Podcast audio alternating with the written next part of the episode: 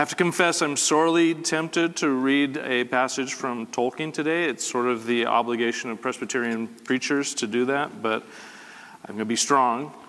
Um, but we're continuing on the book of Mark, chapter 4, and I want to set the stage for this because this passage drops right into the middle of the section we began last week. I want to get the tone, and maybe I'll explain where that Tolkien passage came in. But as we saw last time, Jesus' ministry had picked up considerable momentum. Number of people following Jesus had grown now to the size of large crowds. So large, in fact, that Jesus had to go out into a boat to speak to them all. Now, step back for a minute. Imagine a mixture of people in these crowds. The disciples were certainly there. Probably those, probably the bulk of those were those who were caught up in what Jesus was saying, miracles he was performing. And then there were those who saw him as a threat. Who is this guy? And actually, uh, as we've seen so far to this point, that, that the, the opposition party, the religious leadership, had not just gone, had not just questioned him, but had moved to the point where some were actually seeking to have him killed. It's at this point, so a large crowd, mixed group of people, you have really good things happening. At this point, Jesus begins using parables, stories, and speaking to the crowds about the kingdom of God. Uh, we, we have a particular view of parables. They're, they're stories with a point. We, we talk about how they have imagery that's, that was very common to the people of those days. But what's interesting about this is that even though he used things that were common to them and spoke plainly, at the same time, he was by no means clear. Even his disciples had questions. What are you doing? What are you talking about? This parable of the sower, who's that for? What does this mean? It's strange. There's, there's a number of things, when you read through the Gospels carefully, you realize that Jesus doesn't follow form. He doesn't make sense a lot.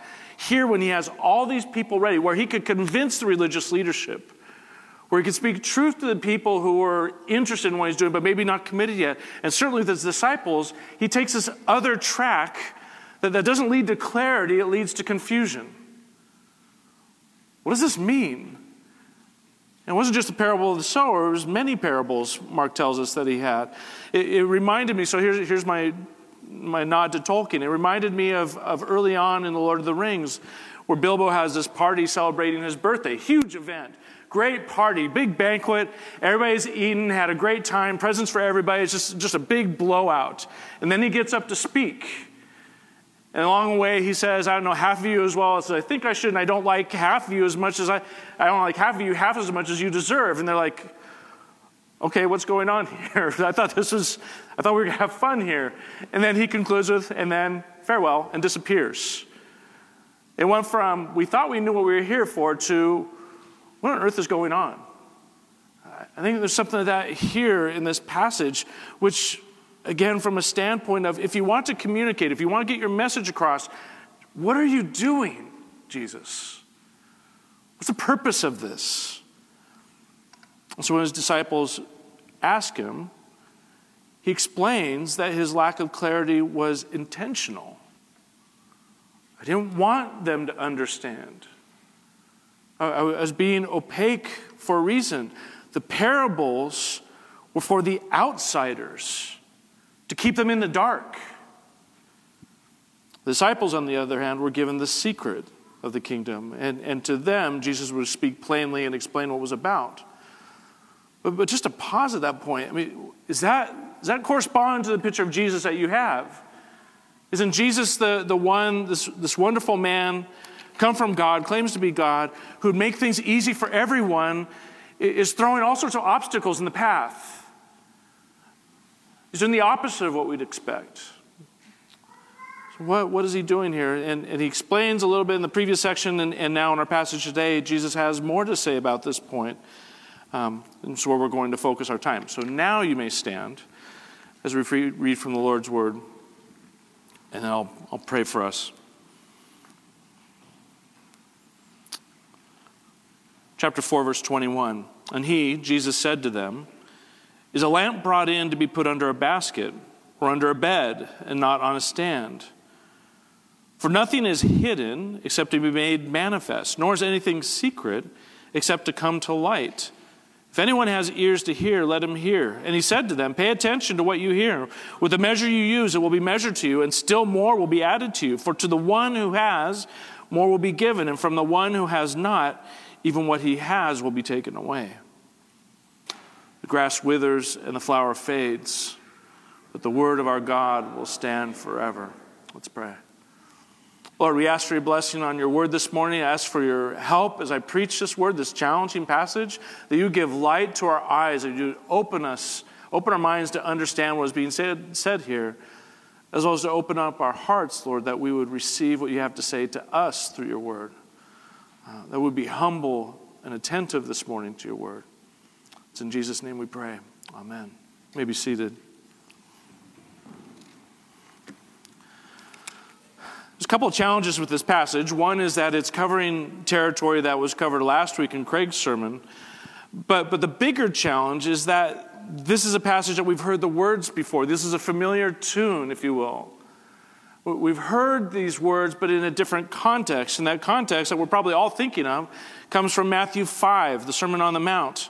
Verse 14, Jesus says, You are the light of the world.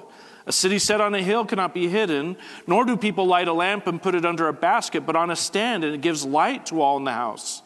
In the same way, let your light shine before others, so that they may see your good works and give glory to your Father who is in heaven. That is almost the opposite of what Jesus is saying here. There, he's encouraging his disciples, let your light shine. Here, he's saying the light has been hidden. And here's why so, so, how do we understand this passage? I want to preach the Sermon on the Mount passage, but this is the passage God has for us. So, so what is Jesus saying here? Um, first, first point that we can gain from this is this that the kingdom of God has been hidden from some. Uh, talking about the kingdom of God, I think we need to understand something. The kingdom of God falls into the category of what we call special revelation. We, we theologians talk about general revelation versus special revelation. Bible teaches that God has made himself known in all sorts of ways through what he has created, that we can see, that we can, we can glimpse something of the nature, character, existence of God in what we see around us. But then there are things about God that we are not able to know.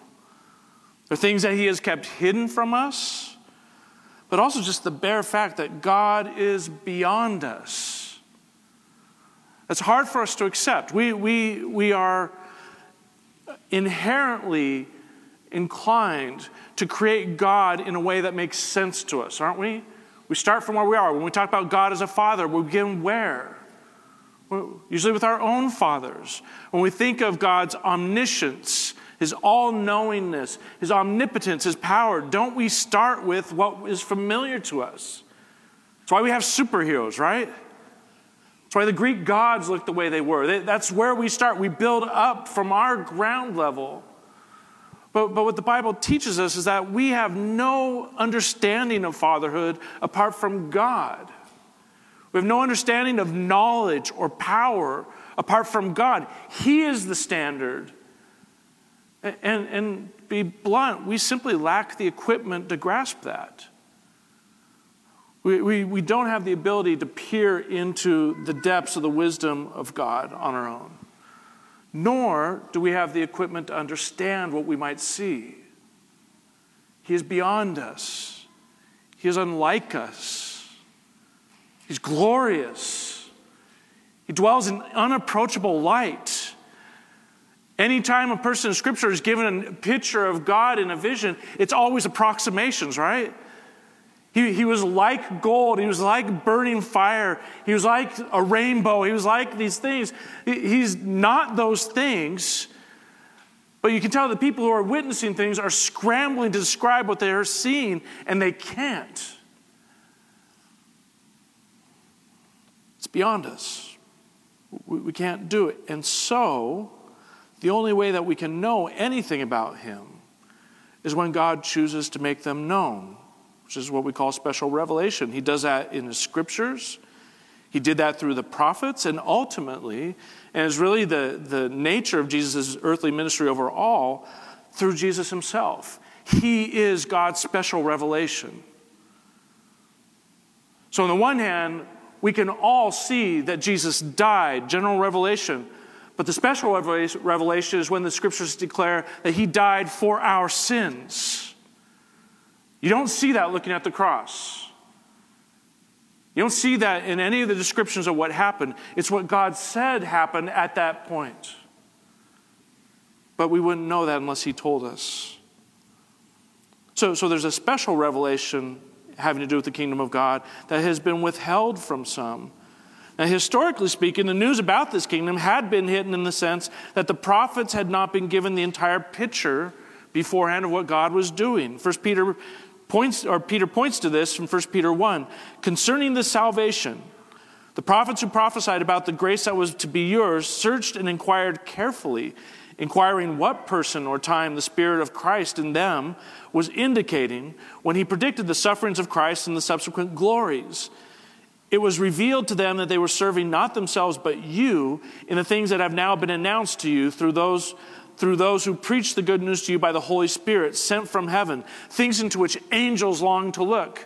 So, big picture wise, that part of the special revelation is done over time. God parceled it out over time. The prophets of old had some inclination that God was doing something. Isaiah, when he penned Isaiah 53, he, he had this picture, this vision of the suffering servant that was Christ, but did not understand who this person was or when he would come about, try as he might, until it was revealed in this child who became a man, who was born in all places, of all places, Nazareth, the shores of North Galilee. He was the one who fulfilled that. They longed to see that. Even the angels longed to see that, but it was kept from them to be revealed now. Bringing it back to this passage, however, Jesus seemed to be talking about the kingdom being kept secret or hidden from a particular group of people, and that as a matter of judgment. As we saw last week, Jesus explained this by quoting from Isaiah 6. Uh, I won't take the time to read it in full, but, but I encourage you to read that. It, it's a terrifying passage when you think about it. Here's God taking the opportunity to speak to his people. This is the, the great passage where Isaiah is in the throne of God, sees God, the, the angels, the seraphim, declaring, Holy, holy, holy. Isaiah's lips are touched and cleansed, purified. And he's given a message go and preach this message, but it's to harden your people not turn them from their sins. This is the beginning of their judgment, that they will hear my words and be sent away, not gathered and forgiven. Jesus takes that idea and refers to it here. And here it seems clear that he was referring to those among the religious leadership who stood opposed to him. Well, think about them for a moment. It, I mean, I've made the argument in the past that I, I think, on the one hand, we should be very sympathetic to the Pharisees and the religious leaders, that what they saw they were doing was being faithful to God. They were looking the whole course of, of Israel's history and saying, We are where we are. We are under the Roman Empire's boot. We are scattered throughout the world because Israel had been unfaithful to God and continues to be unfaithful to God. And the way back is faithfulness, keeping the law purifying ourselves, our hearts and our minds and our actions, staying away from that which is impure. And God promised in the prophets, didn't He? That He would come again, that He'd forgive us, He'd send His Messiah, His anointed one, to gather His people together, to lift Israel up and to deal with her enemies. So, so there was a very purposeful and right hearted approach to what the religious leaders were about. You know, with, with all the proper qualifications for the corruption that, that inevitably comes into the, these different groups. But at heart, there was a, there was a right hearted reform movement that Israel would be ready for the Lord's return, that God would come and forgive them. And yet, the people at the head of this reform movement were done with Jesus. Weren't they?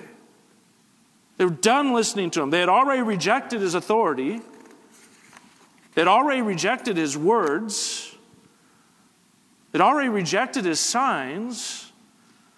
In fact, they want him dead. Th- think about that for a minute. Just think about those rejections. Who does that leave them sounding like? It's an Old Testament figure that, that, that rejected the authority of God's messenger, that rejected his words, that rejected his signs. Who, who do these religious leaders that were leading Israel in righteousness sounding like? But Pharaoh. There was nothing, in fact, that Jesus could conceivably say or do to change their minds, and so they were unable to hear or to see.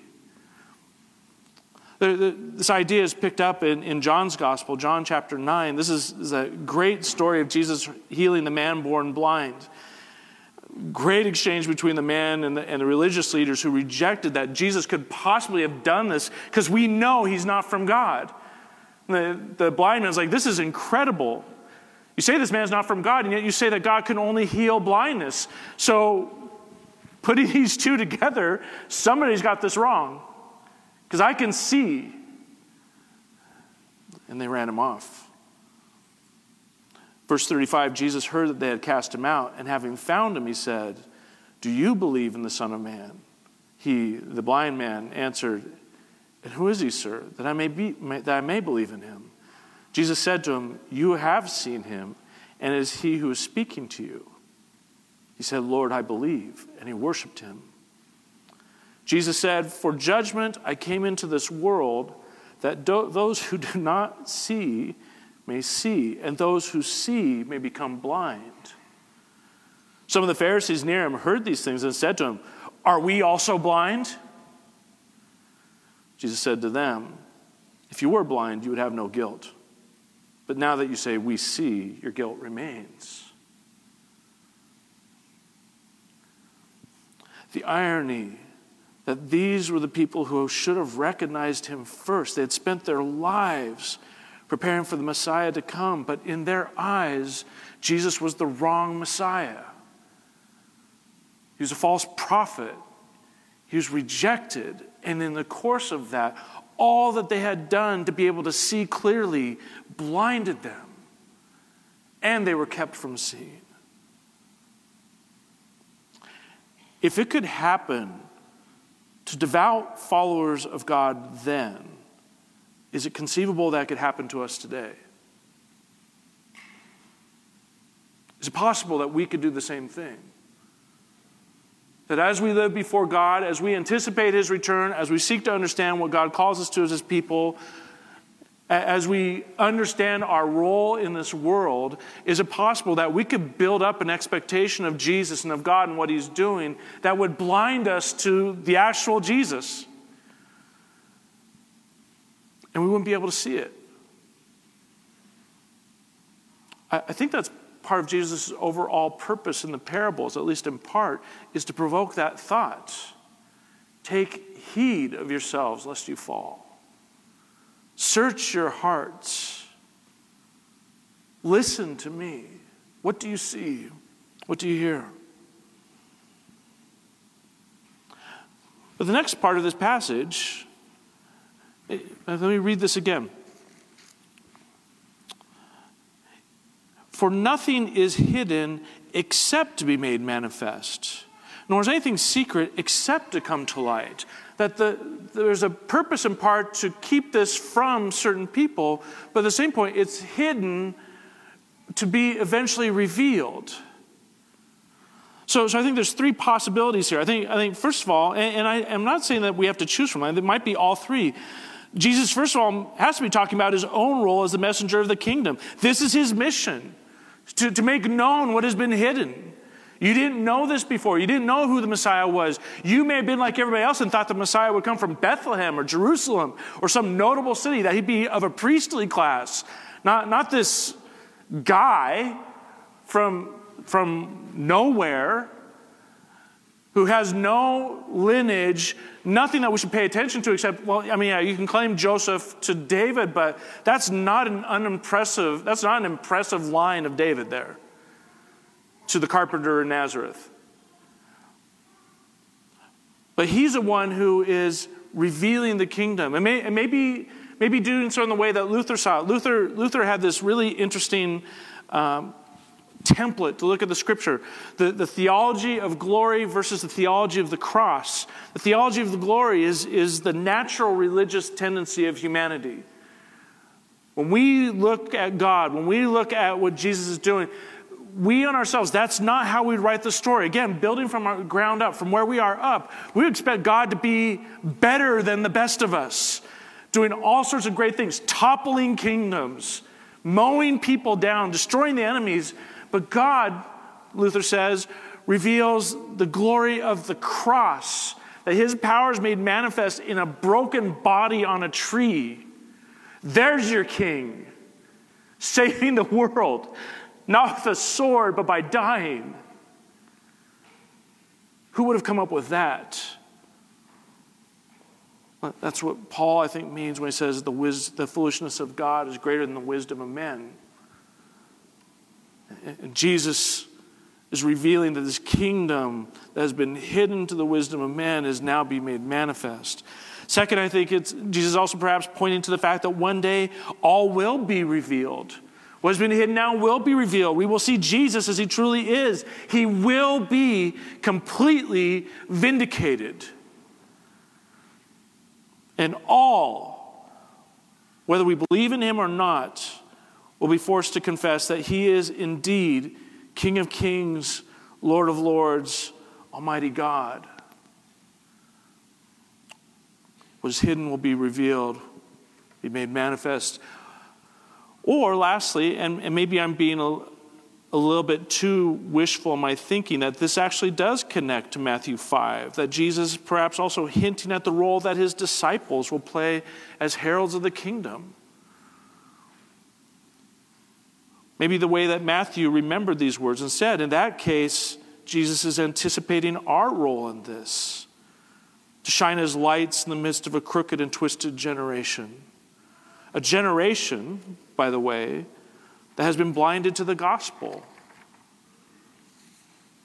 Do you understand that as you live in the world? That, that the world does not know Christ not because they're stupid, but because they've been blinded. Paul writes this in 2 Corinthians 4 even if our gospel is veiled, it is veiled to those who are perishing. In their case, the God of this world has blinded the minds of the unbelievers to keep them from seeing the light of the gospel of the glory of Christ who's the image of God. The world cannot behold Christ on their own because they are blind. Do we interact with the world with that knowledge? Or do we just get angry at them and how frustrating they are and how wicked they are? They're wicked because they do not know Christ, but they are also stuck because they can't know Christ. Someone needs to tell them. Someone needs to show them. Their eyes need to be opened. Who's going to do that? That's our job, church. We're, we're, the ones who are sent out to make the hidden known, to reveal the secret of the kingdom. Not to hide from them, certainly not to complain about them. I mean, it's, it's always it's always a legitimate point to make. At this point, how did he deal with us? Did we discover Christ in our own ingenuity? Were we willing to go along with God from birth? Were we easy saves for Christ? None of us were, were we?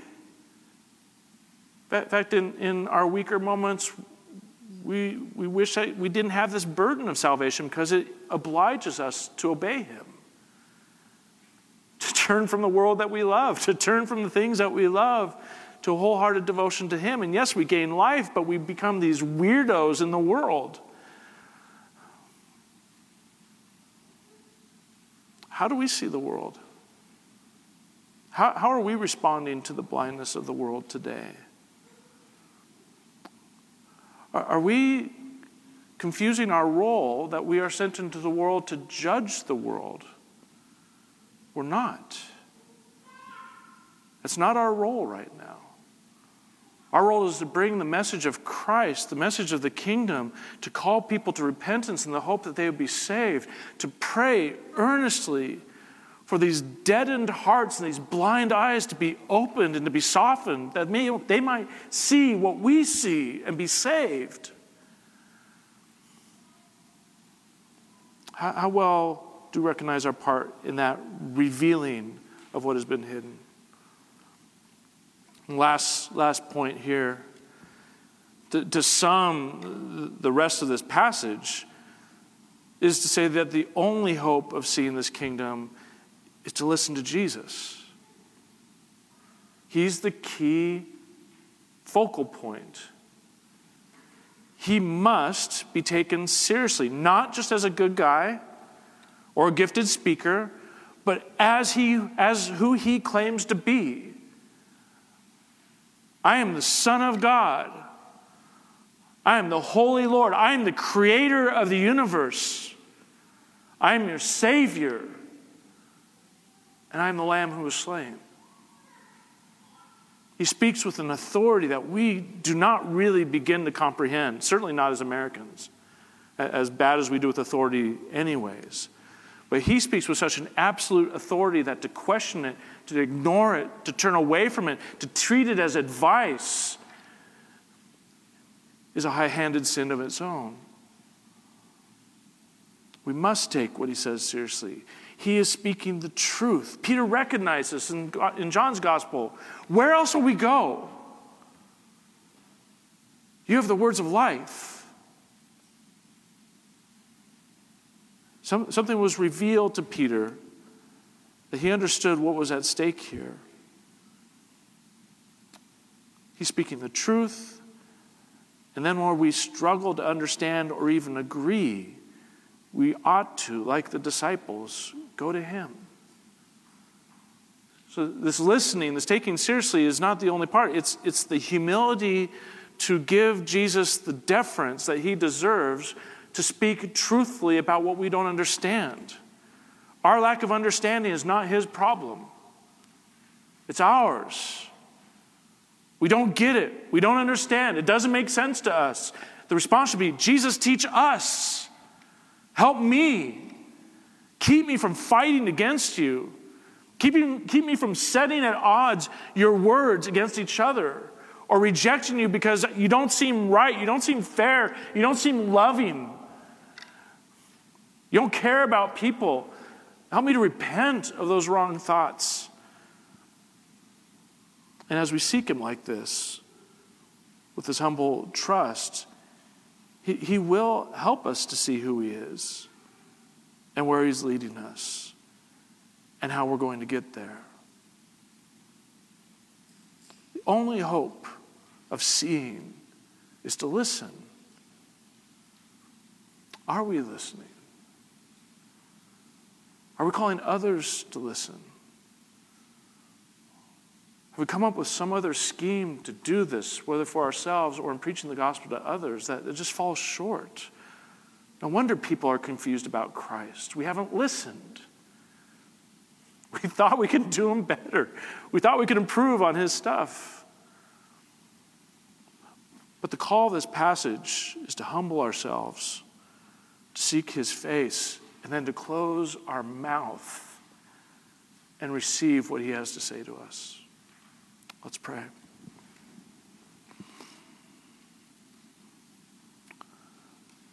Lord, we are a silly, small, limited people. You have made us in your image. You have called us to amazing things. But We're so small. We're so fragile. We don't know what we don't know. We can't see what we are blind to. And in our arrogance, Lord, we pretend otherwise. Lord, may each of us come with humble hearts to you, to confess our ignorance, to acknowledge our blindness, and to appeal to you to give us new eyes and a new heart that we might see, that we might understand, that we might trust and obey. And Lord, as you have opened up the possibility of this great new chapter of ministry in the city with a new building, Lord, that we would recall that our purpose here is to shine as lights, to take to others this gospel that is hidden to unbelievers and make it known, to, to persuade them to listen, to help them to see what they cannot see, that they might turn to you as well. Give us patience, Lord, with those who have been blinded.